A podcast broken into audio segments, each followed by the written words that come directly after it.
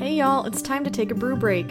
I'm Keela from Keela D Subcreation, sharing my favorite stories eleven points at a time. You can look forward to English major insights, fangirl freakouts, and biblical tidbits as I dive deep into fiction and nonfiction stories in any form. Now grab a brew and join me for elevensies.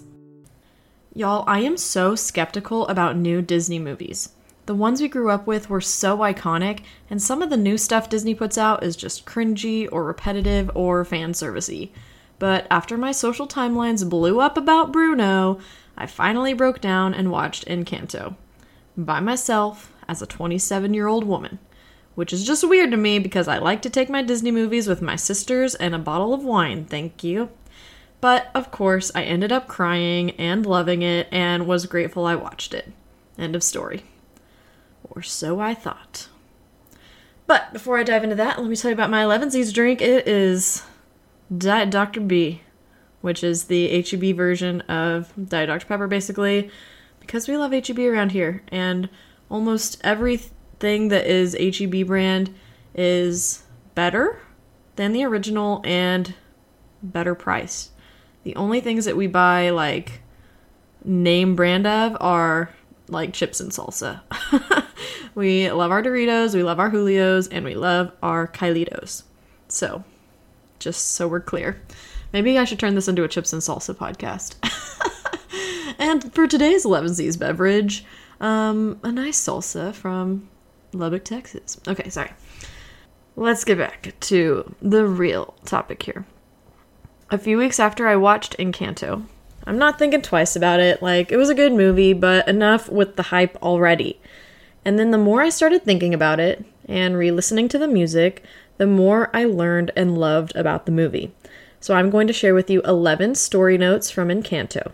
This episode is rife with spoilers, so don't listen if you haven't seen the movie.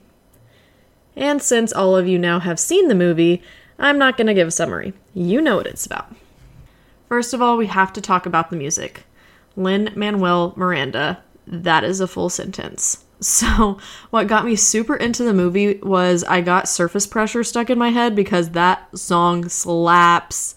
So I looked it up on Spotify, and that, of course, led me to listening to Family Madrigal and We Don't Talk About Bruno, and wait, what's that I hear in the song? Who's speaking? I need to look up the music video. I need to watch it several times so I can dissect every little moment because Dolores straight up tells everyone she can hear Bruno in the song and they just talk over her. And by this point, I'm obsessed with the music and have it on repeat for weeks. Did you notice that in Family Madrigal, Abuela's verse is to the same tune as Dos Oruguitas later in the movie? To me, that just means that even though she's the head matriarch of this family, she's still thinking of her late husband and the life they wanted to build together. Plus, did you know that the term madrigal means a song meant for several voices? It's typically elaborate and doesn't always have musical accompaniment. I feel like the end of We Don't Talk About Bruno really exemplifies this, as each member of the family sings their individual verse they sang before, but at the same time, they all somehow mesh together. I just love how not only is the music catchy, but it's meaningful and represents exactly who this family is. Individual, but together. Second, let's talk about the setting. This movie takes place in Colombia, and I feel they really portrayed that well. Apparently, Disney spoke with cultural experts to make sure the representation was authentic. The details of the architecture, food, clothing, and coffee all scream Colombia. Screen Rant posted an article trying to figure out the historical significance of Abuela's experience losing her home and husband. Due to the supposed timeline, it is believed the movie references the Thousand Days War, which took place in Colombia from eighteen ninety-nine to nineteen oh two. During this time, many towns were ransacked, leaving villagers displaced, just like what happened to Abuela and Pedro. I just think it is so important that we tell these stories, even to children, because even if they don't fully understand it at the time, they might ask questions when they're older. I think it's important that kids hear stories from all over the world, and I think it's important that those stories can be fun and heartwarming, even in the midst of difficult circumstances. And that brings us to the Spanish. I absolutely love how Spanish was incorporated into this movie. There are many older Disney movies that, yes, do take place in other countries, but you wouldn't actually know it if you didn't know it. Like Beauty and the Beast is in France, but aside from Lumiere, no one sounds or speaks French. And in Encanto, however, the entire Madrigal family is played by Latino actors. And in looking this up, I found out freaking Wilmer Valderrama plays Mirabel's dad. I have to rewatch it with that in mind now. Anyway, they speak authentically, and they weave Spanish words into their mostly English sentences without translating. Like tío, tía, and primo are all used to describe family members with no explanation. I also love how there's a full song in Spanish in the movie, and even the English version keeps some of the Spanish words. Which sounds like such a little thing, but my four-year-old niece watches this movie, and I hope she's picking up on some of these basic vocabulary words, because Mexico is our closest neighbor, and I think it's important for us to learn other languages. Also, one of the best lines in the whole movie, one of those thrown in for adults, spoken by the amazing Wilmer Valderrama, is when Mirabel gives her dad the rundown of very chaotic events, and he just says, miércoles, which, of course, means Wednesday, but sounds like something else. Next, I just want to briefly mention something I spent several pages writing about a few weeks ago. I recently read How to Be Perfect by Michael Schur, and he basically put all the moral and ethical philosophy stuff he learned while writing The Good Place into plain and funny language for the rest of us. And as I'm reading, I started to see characteristics and plot points from Encanto characters in the philosophy I was reading about. I'm not going to get into it here, but I compare Isabela to virtue ethics, Luisa to a happiness pump, Bruno to the trolley problem, and Abuela to Ubuntu.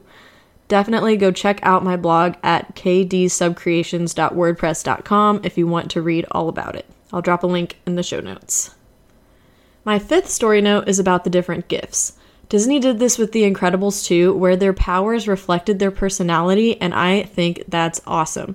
Julieta is a mom and a caretaker who probably loved food and cooking, so she gets the gift of creating healing meals. She also married a man perfect for her because he's accident prone, so she just feeds him and makes him all better. Tia Pepa has a lot of emotions, maybe even clinical mental issues, according to a therapist on TikTok, so her emotions start coming out of her like weather. And she married a man who was fun and carefree, who always encouraged her to be as well. Tio Bruno just wants the best for those around him, and I think he may have been a little bit anxious, and so he gets the gift of seeing the future. Dolores is a bit of a gossip, so she gets super hearing. Camilo is a funny, extroverted guy, so he gets a shape-shifting gift he can use to help and or entertain people. Isabela is beautiful and feels the need to be perfect, so she gets a gift of producing pretty flowers. Luisa is protective and even a little hardened, and she gets the power of super strength. Antonio has a bit of a wild side, so he gets the ability to speak with animals. I'll get into this in a little bit, but each of these people learns how to better think of and use their gifts throughout the movie, and it's just really cool. You'll notice I left a couple people out of that list, and I want to bring them up now with note six. What is Abuela's gift? It seems kind of ambiguous, but I think her gift is just being keeper of the magic. She's the one who came across the magical candle and was gifted the magical house. She keeps the candle in her room, assigns doors to her children and grandchildren, and makes sure they know how to use their gifts to help the greater community. The whole premise of the movie is that main character Mirabel wasn't given a gift. When she went to open her magical door, nothing happened. And years later, she is feeling the weight of not being special, of not being able to contribute, not living up to her family name. But throughout the movie, she ends up helping several family members learn that they are more than just their gifts, and that they need to rest from taking care of everyone once in a while.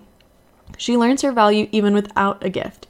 Tio Bruno even says she's the real gift, just who she is as a person. But at the end, when she turns the doorknob of their new house, I believe she is given a gift. She's given Abuela's gift of Keeper of the Magic. Because if Abuela passed away as Keeper of the Magic, what would happen to everyone else's gifts? I think Mirabel needed to learn what the gifts meant and how to use but not abuse them, and then she would take the torch passed from Abuela. That's why their new house is now sentient like the old one, and the doorknob did shine when she opened it. P S. Abuela and Mirabel are the only two in the movie we see actually interacting with the magical house. At first, I wanted the movie to end without her getting a gift because I didn't want the message to be, just work real hard and then you'll be rewarded with what you've wanted all along. But I don't think that is the message. The message is that you are special whether or not you have a specific gift or passion to share with the world. You are special just for being you. And even if you do get a gift, that doesn't increase or decrease your specialness. So when she does end up with a gift at the end, the movie just brushes past it. You wouldn't even notice unless you started dissecting it like I did. But now, even after Abuela's passing, her legacy will live on. Her family will continue to love each other and serve the community with their gifts. Film Theory has an amazing video all about this on YouTube, about how the movie pretty much tells you all this through the doors, the clothing, and the lyrics of Dos Oruguitas, but I just want to point out that I wrote this paragraph before I watched that video, so there. Okay, for my last few notes, I want to talk about specific characters and how they grew and changed over the course of the movie, which, as a reminder, is like an hour and a half long animated children's film, by the way. Like, Disney sucks at a lot of things, but every once in a while, they hit it right out of the park. Anyway, my seventh note is about Luisa. So obviously, she has a rough personality and the gift of super strength, and even though she starts her musical number saying she's tough and not scared, we come to find out that she is burnt out. She arguably takes on more chores around town than any other members of the family. She sets houses back on their foundations, she wrangles donkeys, and as she's on her way to one task, she is being asked to do several other tasks, and it is weighing on her. It is causing her to put her entire worth in her abilities, so when they start to falter, she breaks down. But did you notice that hers are the only powers in the whole movie that start to fade because of the magic trouble? I bet it's because that even though she's the strongest physically, she was one of the weakest emotionally. Her gift was already at its breaking point before the events of the movie took place, but what she learns from Mirabel and the others is that she does not have to carry the burdens of the entire town. She is allowed to cry, to take a break. She needs to check in on herself every once in a while. She is still a valued member of the family even when she is chilling in a hammock, sipping a drink. Next, let's talk about Isabela. She is described as being graceful and perfect more than she is described as having the gift of making flowers bloom. It's not clear if her perfection is a part of her gift or just her oldest daughter personality, but it ticks Mirabel off. She's jealous and bitter toward her sister, even to the point of not wanting to hug her. But during a tiff between Mirabel and Isabela, we come to find out that Isabela's life is not as perfect as we thought.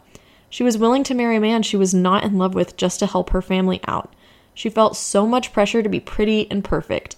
But in the midst of arguing, she produces a funky new kind of plant, and that opened her up to the person she could be. She started dancing and singing and flinging wild vines and colors all over the house. Her demeanor completely changed as she became her true self, absolutely full of joy, with the weight of expectation lifted from her shoulders. By the end of the movie, she breaks off her would-be engagement and grows closer to her sisters in the process of becoming herself. My ninth note is about Tia Pepa. At first glance, she is comic relief. I don't think she has the power to control the weather, but her mood affects the weather around her. So when she's upset in any way, clouds hover over her head until she breathes and repeats to herself, "clear skies." As aforementioned, a therapist on TikTok mentioned something about how Pepa feels the need to repress her emotions. She doesn't want it to rain all over the house, so she forces her feelings back down inside her and moves on with a mantra of clear skies.